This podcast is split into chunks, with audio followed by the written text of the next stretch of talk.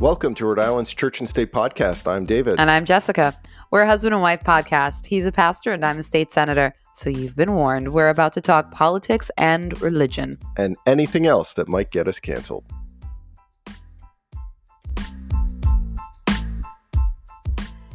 Hey, everybody, welcome back to Rhode Island's Church and State Podcast. I'm David. I'm joined by my wife, Jessica. She's a state senator. And today we are uh, celebrating episode 50. And there's a lot to actually celebrate and a lot to consider and talk about and discuss. A lot happening. Um, so, Jess, what do you want to talk about first? Ooh, where should we start? Um, I think we should start with Zambarano. We'll start with the good news. Okay. And so yesterday, the governor put out his proposal for Zambarano Hospital and really Eleanor Slater Hospital, which includes the Cranston campus.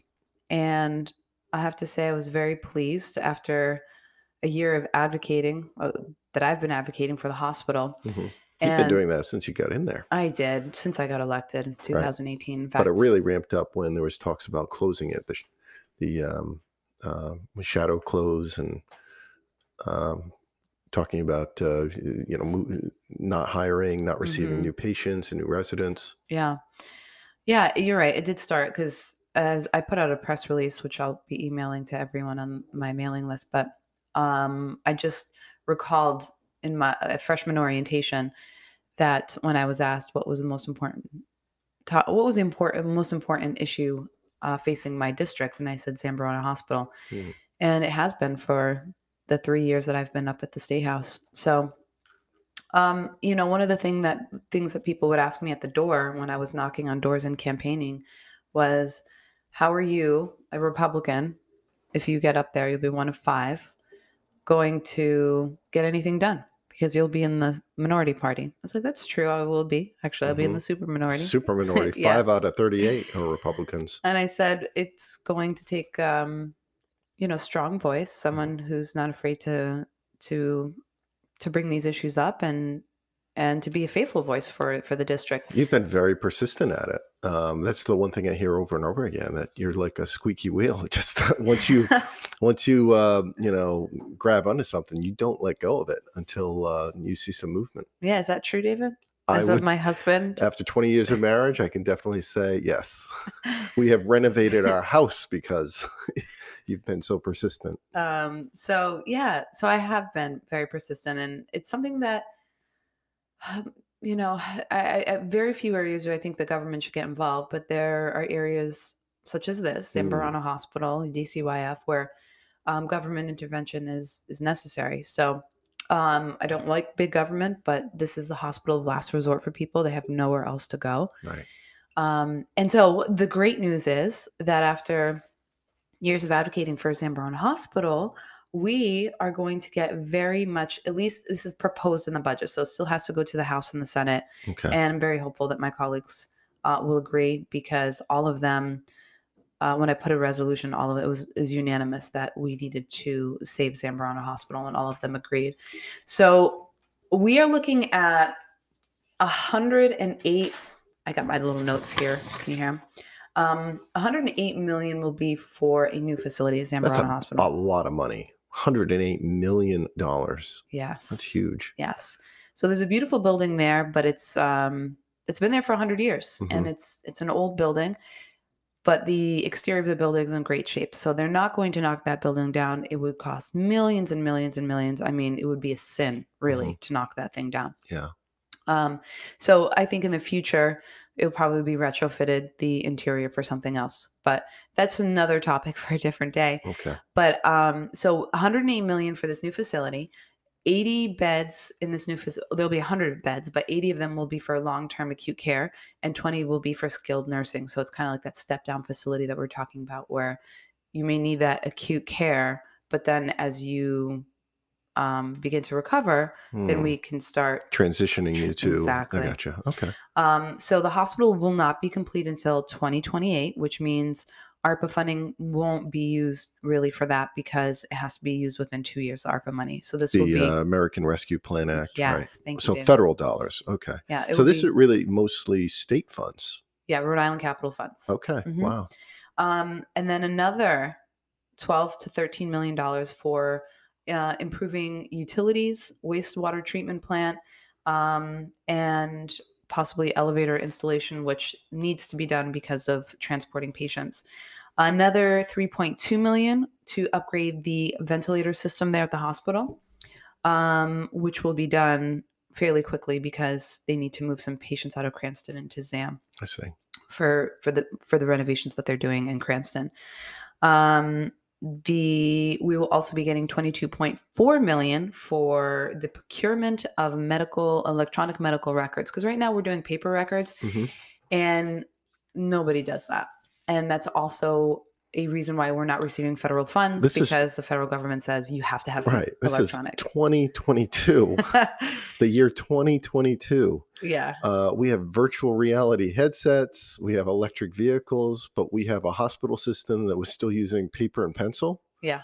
That's amazing. maybe pen Yeah. paper All right, so they, they're going to retrograde, upgrade all of the uh, the data uh, systems for the for the hospital. That that's huge. I mean, That's that- huge. that's yeah. If gigantic. someone's like, Mhm. you know, if someone's admitted to Rhode Island Hospital for, you know, an injury or whatever, those records can now be uh, followed with the patient. They can Right. actually, the people at Rhode Island Hospital will be able to say, okay, these are the medications they're taking. These are, this is their medical issues, Mhm. um, you know, pre-existing conditions. What are they like faxing letters back and forth between Ah, the yeah, to other hospitals? exactly. Like, how do they distribute this information? Right, That's so- wild.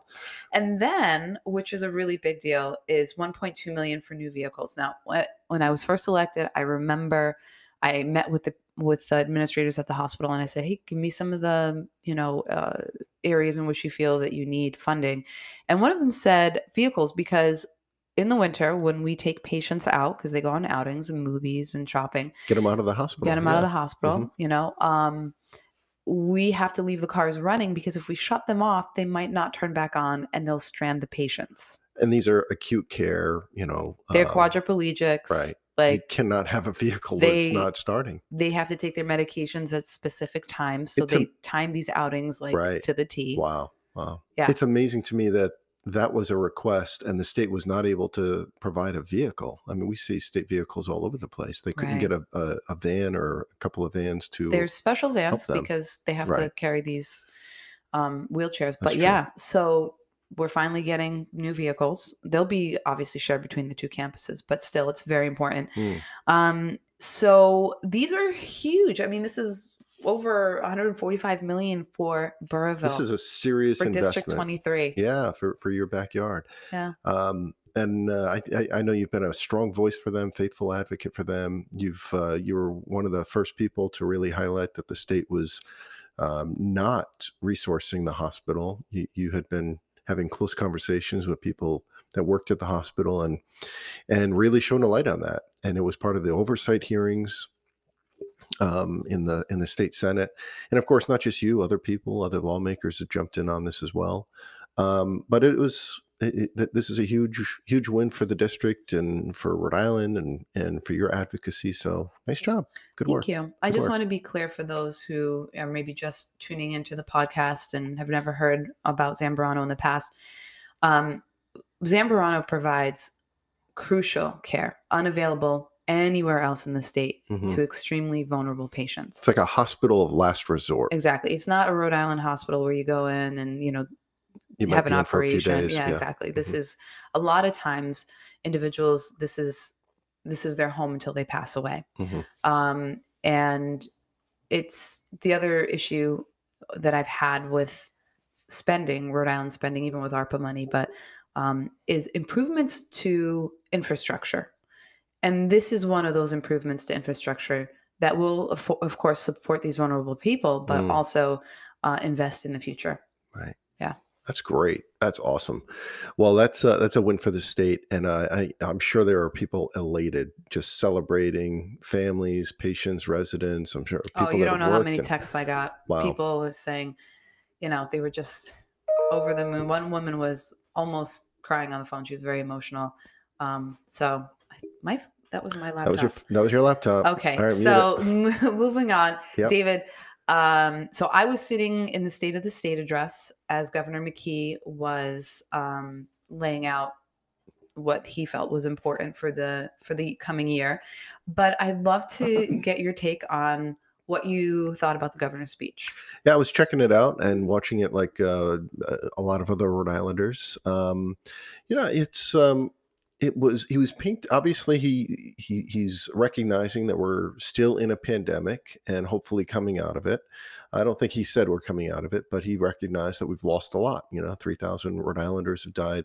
Uh, of course, um, that's just the beginning of it. We're not even getting into all the businesses affected by it and the the learning loss that happened for children.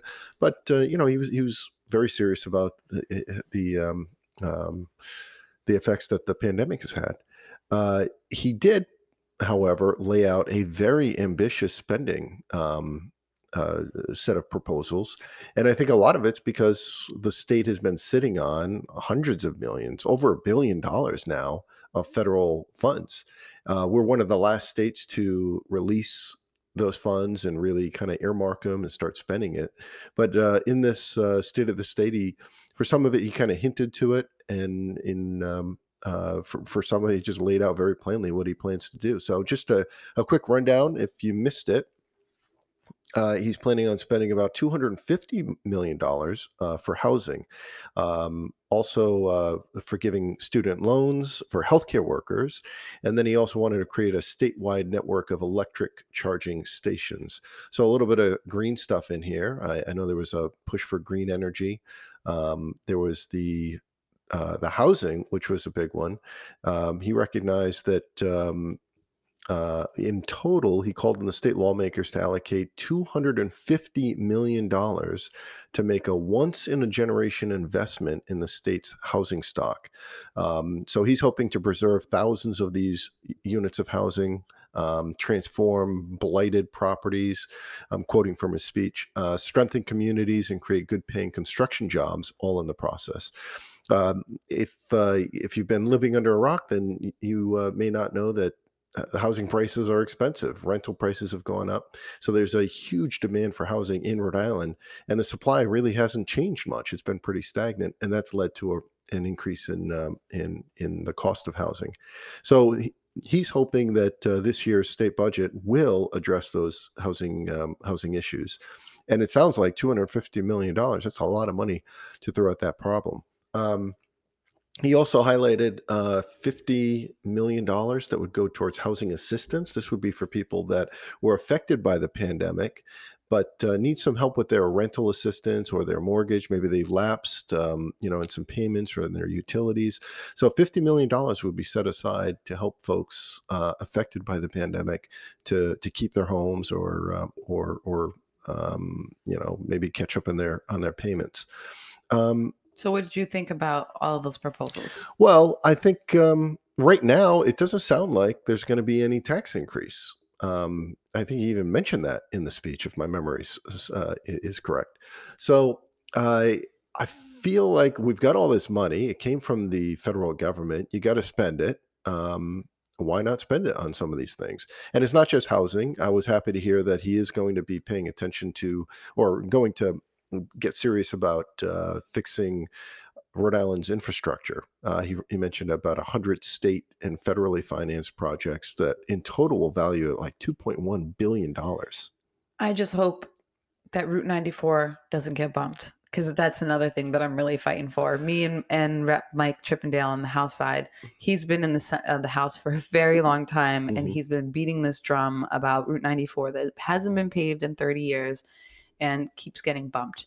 So it's a state highway. It's state traveled. Highway, yeah. um, there's a you know an international company, FM Global, that sits right on yes. top of it. And international. It's, yeah, it, so it's a job creator. I mean, you, have got a response. Thirty years times, is too long, right? Yeah, for hosp- for, uh, for fire trucks. And, yeah. So um, I'm gonna keep my eye on that too. well, I thought it was bumped up, right? Like uh, yeah, it was bumped up uh, actually. So and again, I think that's because in part because of you and Rep Chippendale being so persistent. You both had an audience with the the governor, yep. and were able to uh, advocate. We did, yes, advocate. You, you did, you yeah. did advocate for it. I thought you were going to say something. Else. Major case, um, and it looks like uh, you know, and then I think next year in 2023, there's they're going to start uh, repairing that that Yeah. state highway. Yes, which is another big win Mhm. for for Northwestern Rhode Island. I love that, you know, you you've been able to kind of put your thumb in the eye of people that said, ah, you're no, you're a Republican, you can't get anything done, you'll have no power up there, and you're, you know, you're you're just um, a freshman senator, or you're too new to this. But in your second term, you've been able to put some serious wins on the board. That's awesome. Yeah, but um, you know, like I said, I can't do it without my colleagues in the Mm. Senate. It is a bipartisan effort, and And the administration, you know, made the right decision here, They did. especially you know with Zambarano Hospital and Mhm. and uh, neglect. Uh, I don't attention. agree with the governor on a lot of things, as as many of these our listeners have have heard. Have over you the been past critical of him? 50 Episodes, almost one year. Um, but Now, if he would just end the state of emergency, yeah, right? Then we could all be friends now. But you, you have Um, been persistent I on that have as been well, persistent, and yeah. we'll we'll see. Hopefully, we Yeah. can. Um, Celebrate in June when the budget is passed, right. So- Uh, oh, for the these projects, right? right, for the Yeah. projects, because these are all proposals and they're great proposals, and I support them. Um, for Zambarano and for Mhm. Route 94, you know, I, I am just glad that they're not um being neglected anymore. Yeah. Yeah. For sure. And so let's go on to the response Yes. by the minority party. Yes. Uh, if uh, you missed it, unfortunately, they didn't carry it. Uh, last year, they carried uh, your State of the State response. Unfortunately, they didn't do that this year, at least um, the, the channels that I was watching. But if you missed it, House Minority Leader, uh, Representative Blake Filippi offered a response, and he was very candid. Um, he he made sure people knew the conditions in the state in Rhode Island. It's not a rosy picture. He said uh, very candidly that it's time that we have a difficult discussion as a state. And he highlighted a number of issues.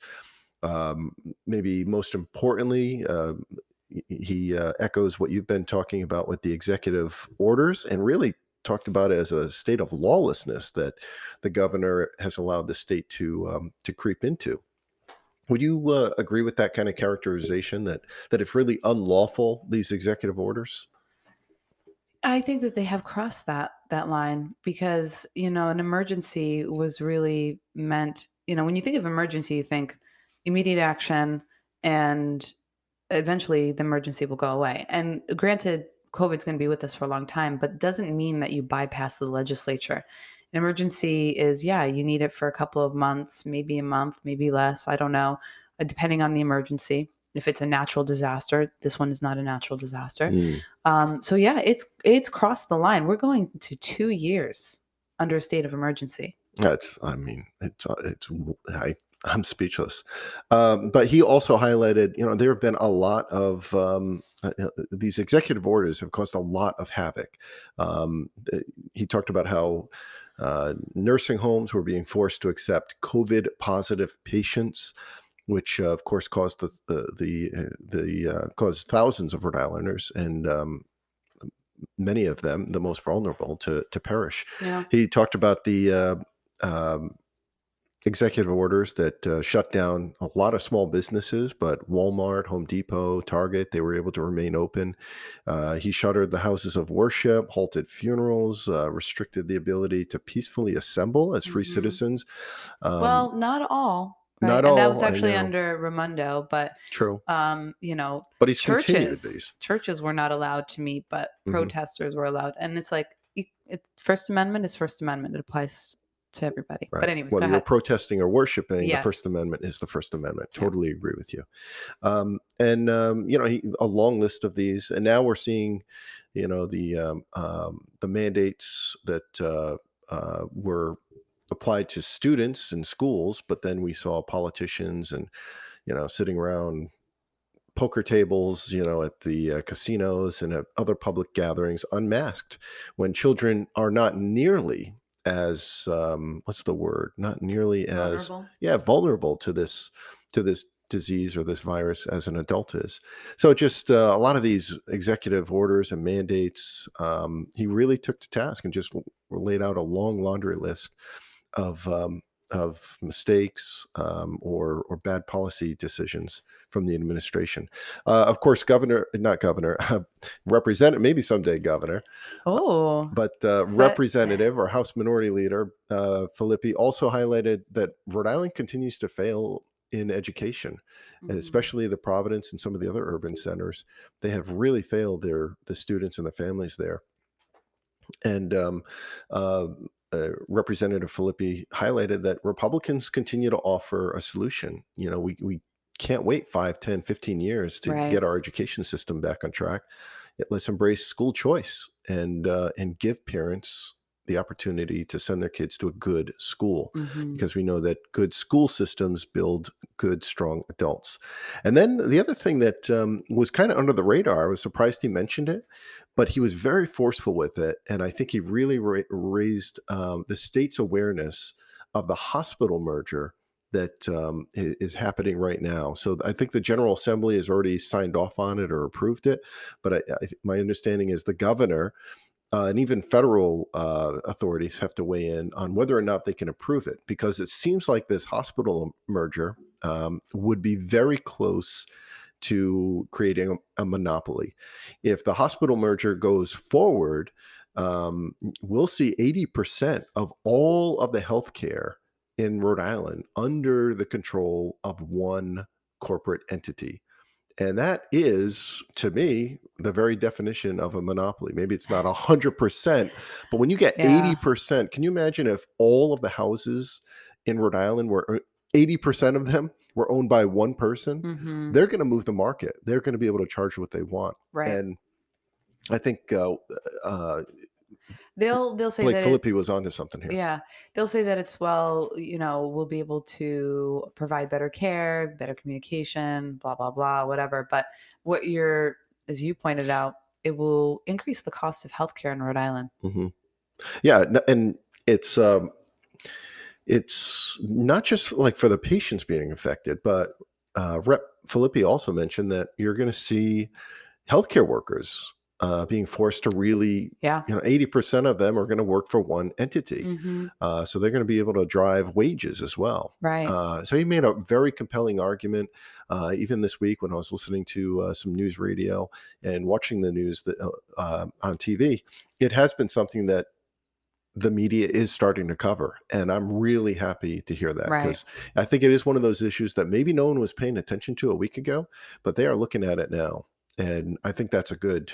Um, he was very effective at highlighting that issue. yeah, You know, I- Republicans can be effective. That's the thing. Um, it, go ahead. You were saying something. Well, it just um, uh, exactly, but it, I, he was able to do with his state of the state response what a um, what the opposition should want to do is highlight that things aren't so rosy and then talk about issues that maybe aren't in the mainstream and not everyone's paying attention to and the legislation's not there and maybe there's no support in the general assembly the governor's never talking about it but it is still a pressing issue.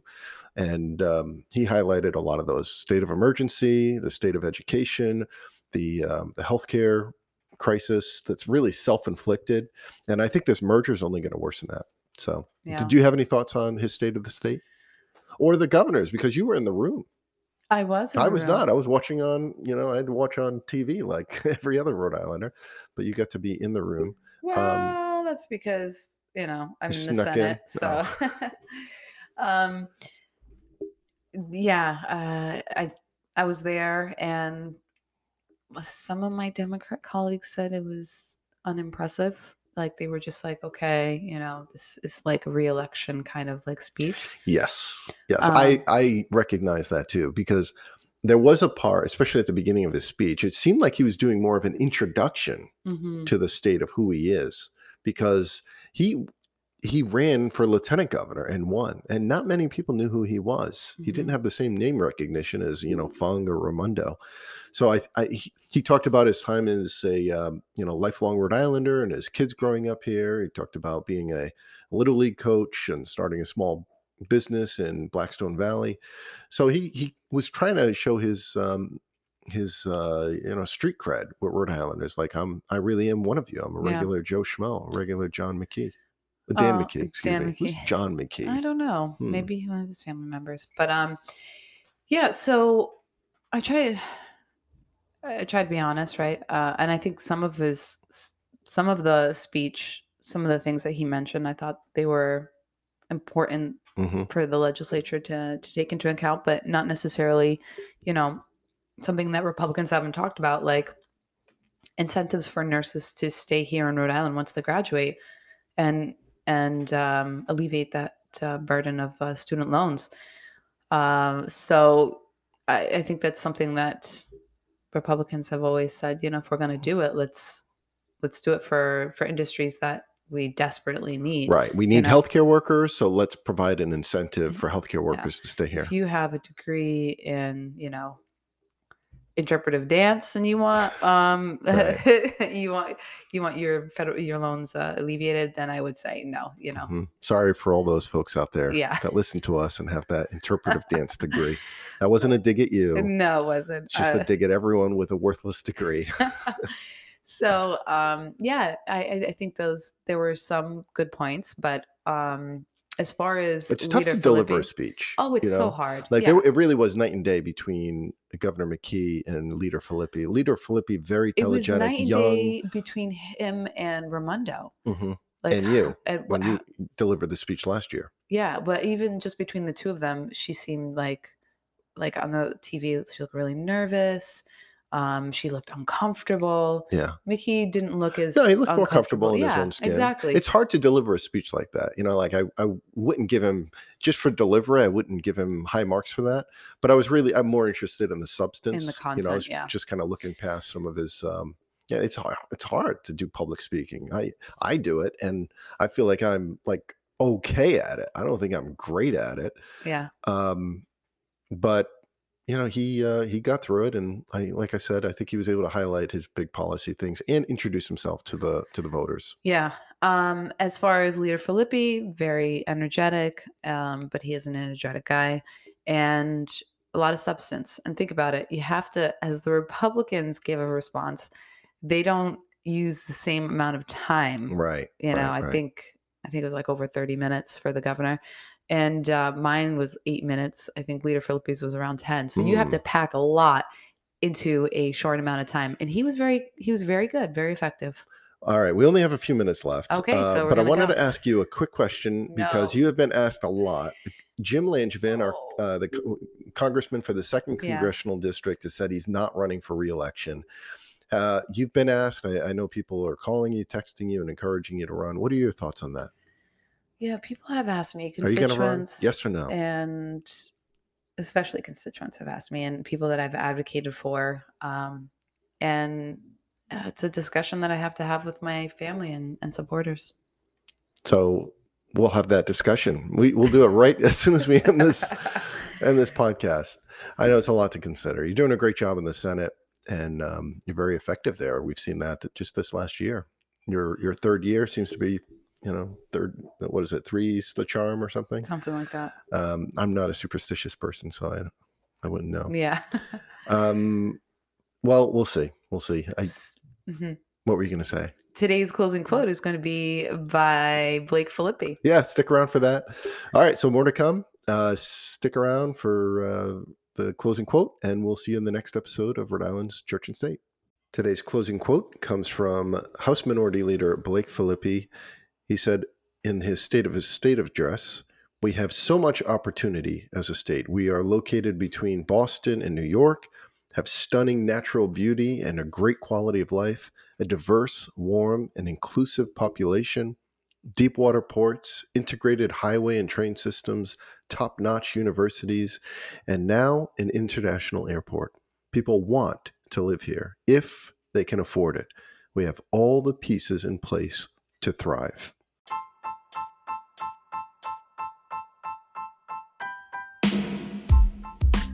Thanks again for listening. And if you've enjoyed this podcast, help us by subscribing and sharing these episodes. And for more content, check out churchandstateri.com.